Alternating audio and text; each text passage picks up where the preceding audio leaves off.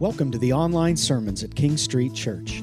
Feel free to listen or watch online at kingstreetchurch.com. We're located at 162 East King Street in the heart of Chambersburg, PA, and would love to see you in person at one of our five Sunday services. We certainly hope you enjoy this morning's message. Well, good morning, everyone. And good morning to those folks are here in the sanctuary as well as in the Baker Center and those online. We're glad you guys could be here this morning. Uh, we are uh, looking at the passage Mark 14, verses 1 through 11. So feel free uh, to open up your Bibles as well as maybe your, your smartphones to that, to that passage, Mark 14, uh, verses 1 through 11. Um, during this year, we have been walking through the Gospel of John as we focus on what it means to have life in his name life in the name of Jesus. And we're actually going to take a little break uh, from that this week as Pastor Jody's on a well deserved vacation.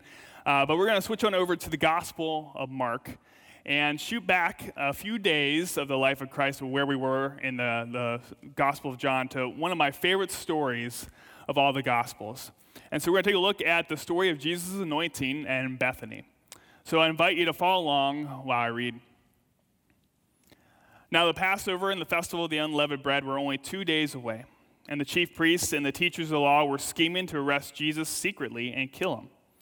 But not during the festival, they said, or the people may riot.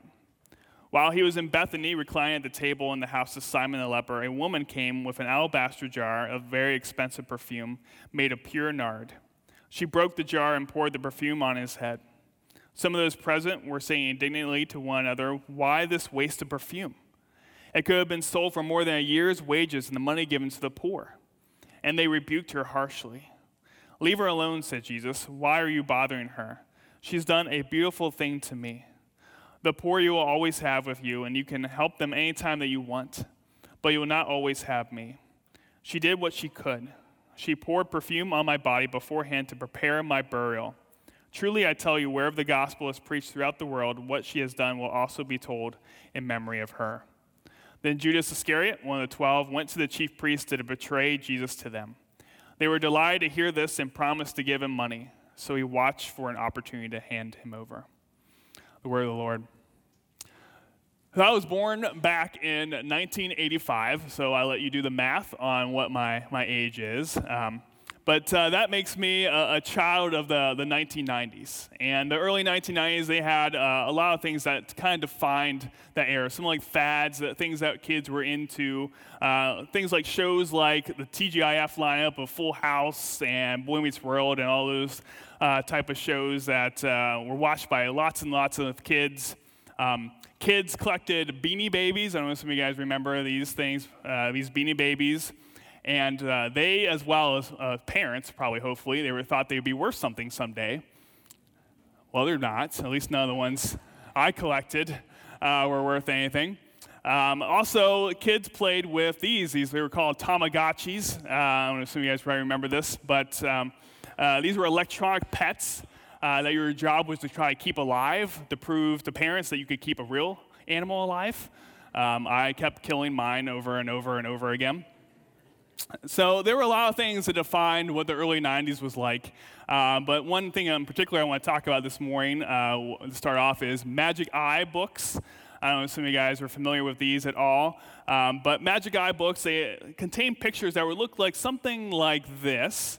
Um, and I never knew what they were called beforehand until I looked into it, but they're called auto stereograms, which allowed some people to see 3D images in the picture by focusing on these 2D patterns. So you would look at a picture like this, that's over here, and you could see a 3D picture in the background if you would look just right at it. So I was never, never very good at this, so I had to look up at magiceye.com on how you would actually do this. And it says, so you would take the image, you would hold the center of the printed image right up to your nose, like this. Again, pretend I'm doing that. Uh, it should be blurry. That makes sense, I guess. Uh, focus as though as you're looking through the image into the distance. I don't know what that means, but okay. Very slowly move the image away from your face until you see the hidden image. And once you perceive the hidden image in the depth, you can look around the whole entire image. And the longer that you look, the clearer the illusion becomes. Again, my, like I said, my brain, my eyes, they could never figure out these instructions when I was younger. But I did try it with this picture right here, and so you guys want to see what's the 3D image behind it? Yeah. I'm not sure how they got this picture back in 1993, but I can say that uh, Pastor Jody, he looks exactly the same today. So that's, that's pretty good right there. And in HD quality, too. Um, I did realize that, again, this picture is not 3D, so I did cheat a little bit. But, anyways, but this picture really is not that, but it's a, a sailboat, which I still, after trying to print this off, I couldn't find a sailboat in there. Uh, but the thing about this picture and other Magic Eye pictures is that it takes intentionality to be able to see what is really going on in the picture. Uh, just by glancing at the picture, you don't see what really, what's really going on behind everything. You, you miss what it really is. It actually takes time, it takes energy, it takes intentionality to see what's, what's really going on behind this picture. You have to take that step. So, in the story today, we're going to look at someone who really saw what was going on behind the scenes, contrasted with a group of people who just, who just missed it. Uh, but first, we're gonna let me let me share just a little bit of the context of where we're at in the life of Christ, because I think that's so important for us to understand that when we go to any story in the gospel. Uh, chapter 14 is the longest chapter in the book of Mark. And in this chapter, Jesus, he's betrayed, he's arrested, and he's abandoned. And so the story we're looking at here uh, this morning uh, begins the countdown to Jesus' death. And this passage is constructed in what they call like a, a Markian sandwich, which is something that Mark tends to use a lot. The sandwich terms makes me sound very hungry, especially at this point right now in the morning. But uh, what the goal is uh, that they would have a contain an outer story, like two pieces of bread, which was the betrayal of Jesus in verses 1 and 2, as well as verses 10 and 11. And then would have an inner story right in the middle, uh, the anointing of Jesus, and this one is kind of like the contents of that sandwich. And the inner story may seem like something that's a, a different story, but yet it impacts the outer story. And we see that here as the chief priests and teachers, they they get what they want because Judas uh, agrees to betray Jesus because of his, his response to the woman in this story. So let's, let's dig into this passage today, and we're going to dig into it by looking at three main uh, phrases uh, from this story uh, before we move into the application. And that is, first and foremost, a woman came, which is in verse 3.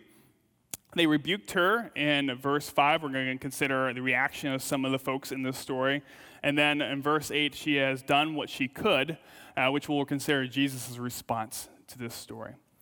So, first and foremost, a woman came. So, Jesus was in Bethany at the home of Simon the leper having a meal, and a woman came. And Mark, he doesn't tell us who this person is, but John, who was there, uh, who also wrote in his gospel this story, he mentioned in chapter 12 that this is Mary, uh, sister of Martha and Lazarus, who Jesus had raised from the dead. And Mark, he, he tells us that this woman came with an alabaster jar of very expensive perfume.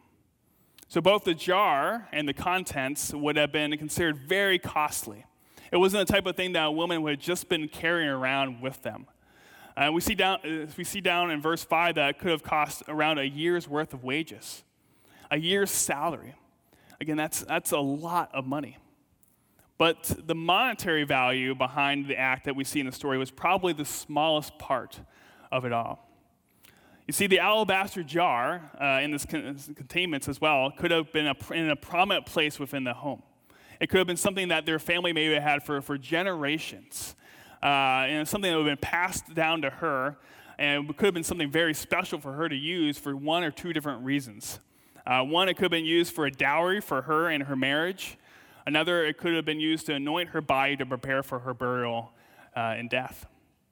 So, putting it in those terms, here is a woman that brought this item, this, this extravagant item, this, this possibly even priceless item that could have been used in her marriage or something used in the prospect of her death. And what does she do with it? She breaks it and pours it all over the head of Jesus. So, what do we discover? We discover that in Mark is describing a woman who's essentially pouring away her future on the head of Jesus. This woman is saying, whatever hopes, whatever dreams, whatever plans, ambitions, and convictions I had, I'm bringing them here at the risk of it being disregarded, even disapproved, not being socially accepted. I'm going to pour this all out onto Jesus. And thing is, she doesn't even just break over the top a little bit and just pour a little bit out. she shatters the whole jar, which is a gesture of just complete abandonment. That this thing was, this item was never going to be used again, basically saying, I'm giving it all over to you, Jesus. Some commentators said that this was kind of a, a rash decision on her part to break the jar, which some people think that way, but uh, I, I, disagree with that. But no matter what that you think in this story, she still brought this jar. It was premeditative. She knew what she was doing. Somewhere at some time, she decided this was going, she was going to anoint Jesus with it, and so she did it. And the impact of this moment was felt by all as she poured it all over his head. Which leads us to the second phrase that we're going to look at this morning. Again, first a woman came, and then they rebuked her harshly. In verse 4, it says, Some of those present were saying indignantly to one another, Why this waste of perfume? And so, of course, when we read this, we see some of those present were saying these things, but who were the people that were saying this? We know from the parallel passage in John 12 that uh, Judas was the one kind of leading the way in this. He was the one that mouthed this response. And that's uh, something that we could easily look past on because we know that this would be the disciple that was going to betray Jesus. We see that uh, at the end of the story. This was one that who was greedy, who wanted money. Of course, this guy would be upset. Of course, this guy would be one that would make this decision. This would not be a surprise to any of us reading this story. But by focusing on Judas, we could really miss what is really going on here because we see in the book of Matthew, who also writes on this story, he says, he tells us the full truth on it, is the, it was the disciples who also said this. It was a whole group of people who were the closest followers of Jesus. It wasn't just the one who was about to betray him, it was a group of people that were eventually going to lead the church after Jesus is gone. And Mark, they, they go on saying that these folks, they rebuked her. The Greek word for the word rebuked, which is in verse 5 here, is actually the word, we better translated the word snorted. It was pure anger. It was just extreme displeasure at what she was doing. And so this woman becomes an instance, becomes a focal point of angry glances and also comments from the people that were following after Jesus the closest. Why is this? Well, these disciples, they regard her actions as extravagant, as, as wasteful, as a misuse of resources. Why was this perfume wasted like this? They just could not process this, they could not understand it. They even try to take on the high ground here in verse 5 by saying it could have been used for the poor. Again, that's a tough one to fight against, but their focus here is incorrect. It's a thin disguise of where their hearts are really at. Because you see, time and time again, the disciples, they show how much they fail to see what's going on around them. They don't understand it. The people who spend the last three years closely following after Jesus, they, they keep missing the point. To give another example of that, you, can turn back just a few chapters in the book of Mark and end of Mark 12. Uh, we see another woman in this story, the, the woman, the widow, and her, and her offering.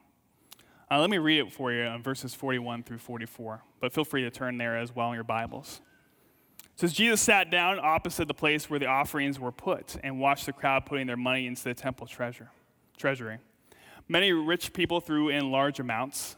But a poor widow came and put in two very small copper coins worth only a fraction of a penny.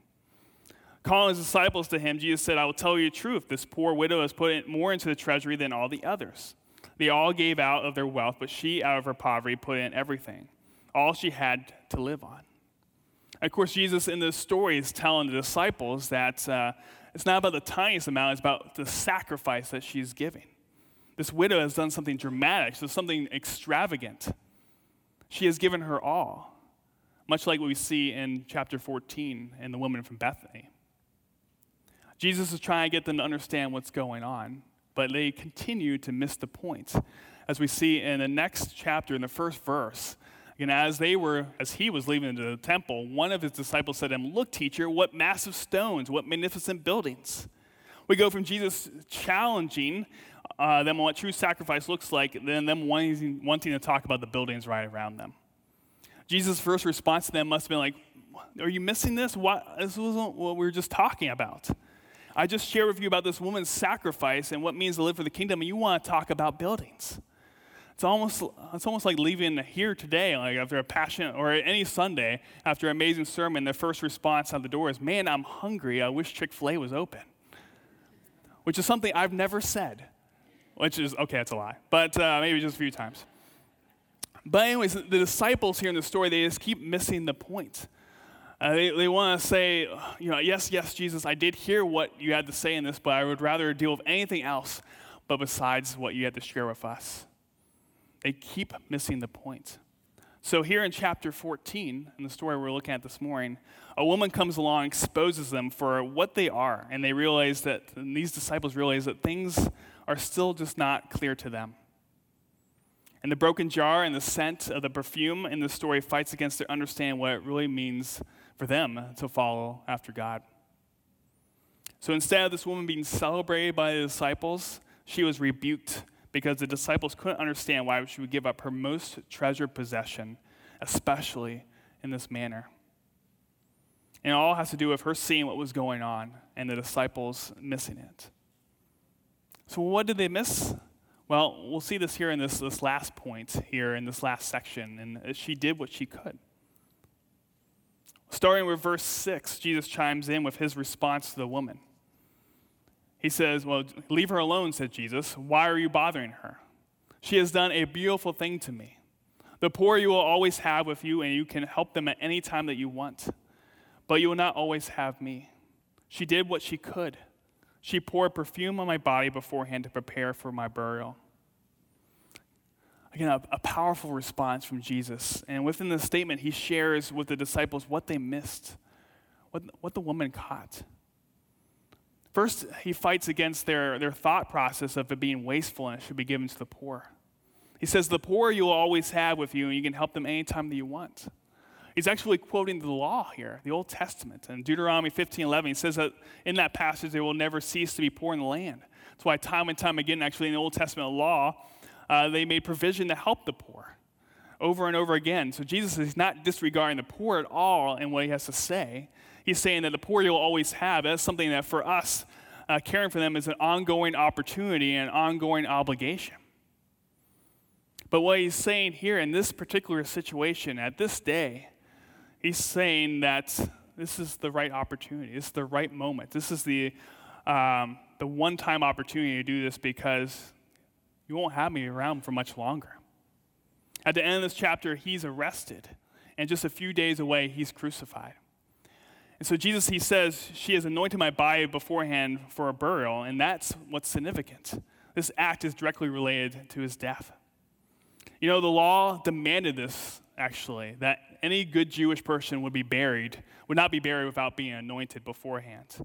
So Jesus, he was going to be captured in the next couple days. In the garden, he was going to be taken away. He was going to be beaten. He was going to be crucified, and he was not going to have time to be anointed at all. So, here in this unusual place of Simon the leper, the anointing for his burial takes place.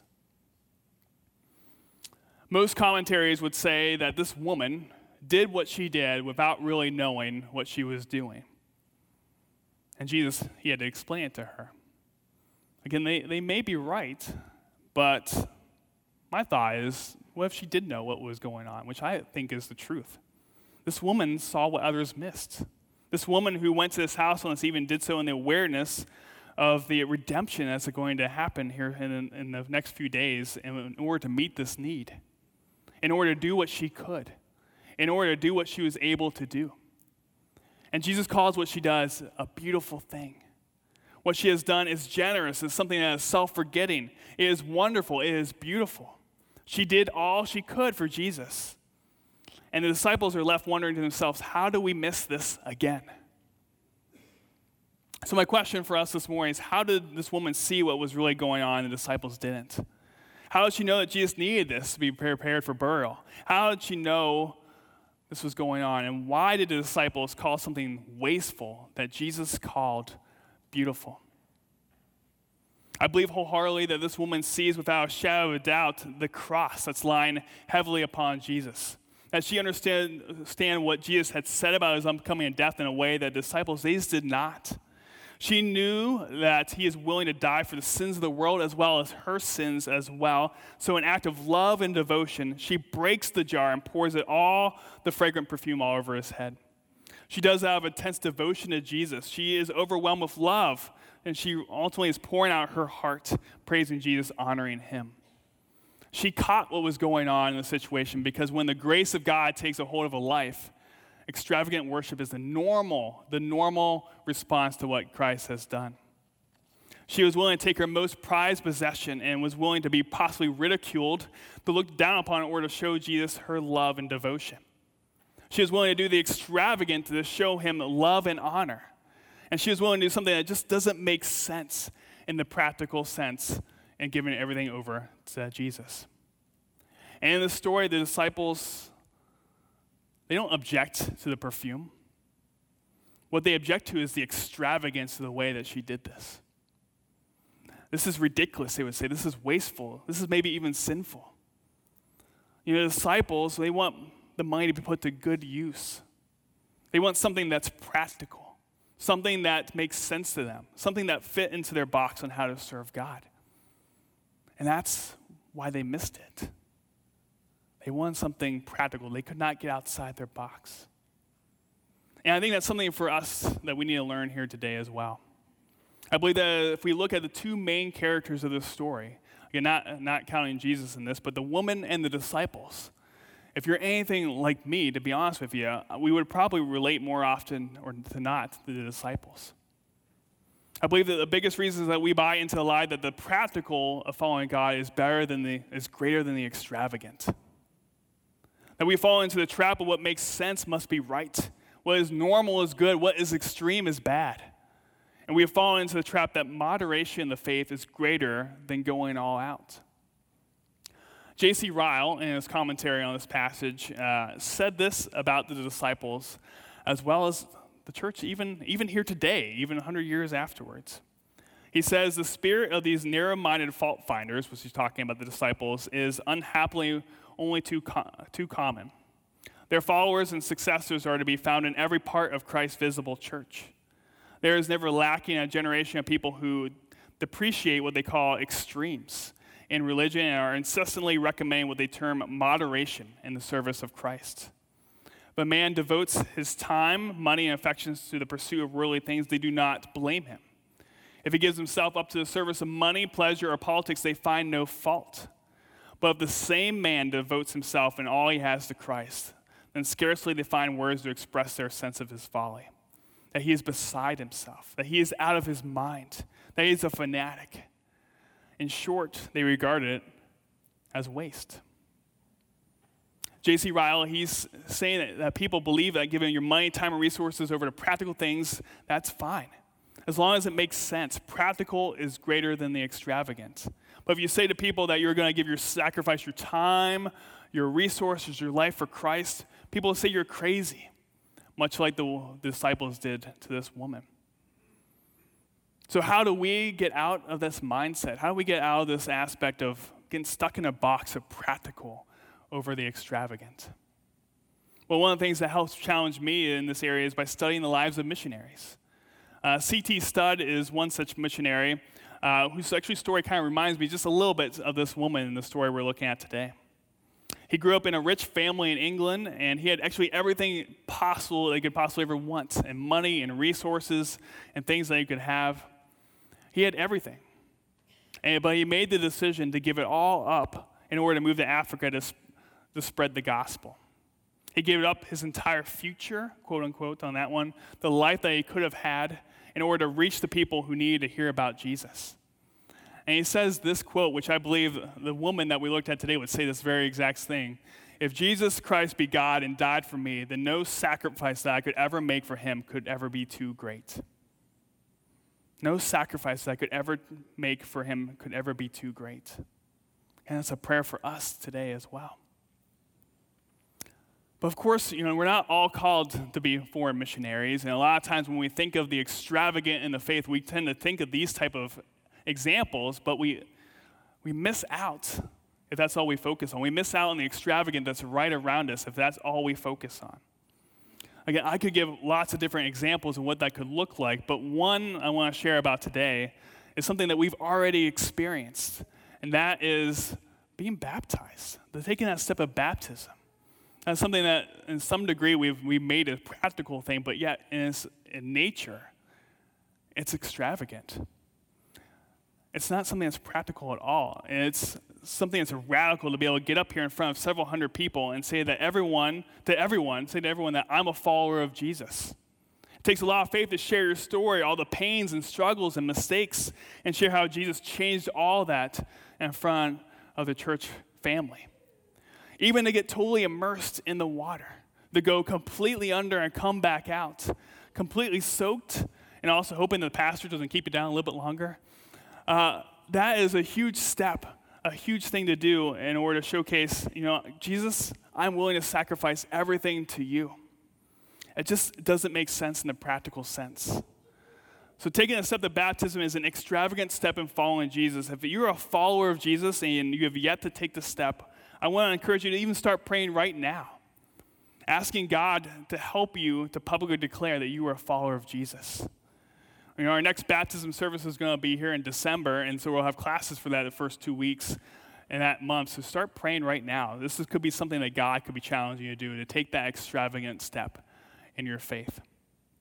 Because an extravagant step, extravagant life, sorry, is greater than a practical one. So, my question for all of us here today is what can you do that is extravagant for Jesus this week? What can you do that just doesn't make sense in order to show your love and devotion to Him? What can you do that steps out of your comfort zone, your practical box on what it means to follow after Jesus? Because God Himself is extravagant, isn't He? God, He gives us the extravagant gift in the person of Jesus Christ, which is a some degree a ridiculous, wasteful gift. Why would God give away His perfect Son to, sometimes very well, a lot of times ungrateful sinners like you and me? Jesus is worth far more than what we deserve. Jesus gives everything he has for us, he gives his whole life. And he wastes that life because it's out of God's act of divine love, his divine sacrifice, his divine extravagance for us. God's ways are out of the ordinary, they're out of the practical. Jesus has shown us total sacrifice. He breaks his body and pours out his blood to save you and to save me. And that ultimately is a beautiful thing. So let's, what we, let's do what we can for Jesus. Let me pray. Loving God, how lavishly you pour out the costly gift of your grace upon us. You are the giver of the most expensive gift of them all, and that is your grace to us. Help us to learn from you. Help us to not fall into the patterns of the practical and the moderate where we miss out on the opportunity to show you love and devotion in a way that is extravagant the same way that you have shown us. Help us to break away from our tendencies to play it safe and to be reserved. Help us to show you love uh, extravagantly, even when it's costly, especially when it's costly, even when people don't understand us because you have given us the ultimate gift, your Son. Help us to do what we can for you, God. In the name of Jesus Christ, amen.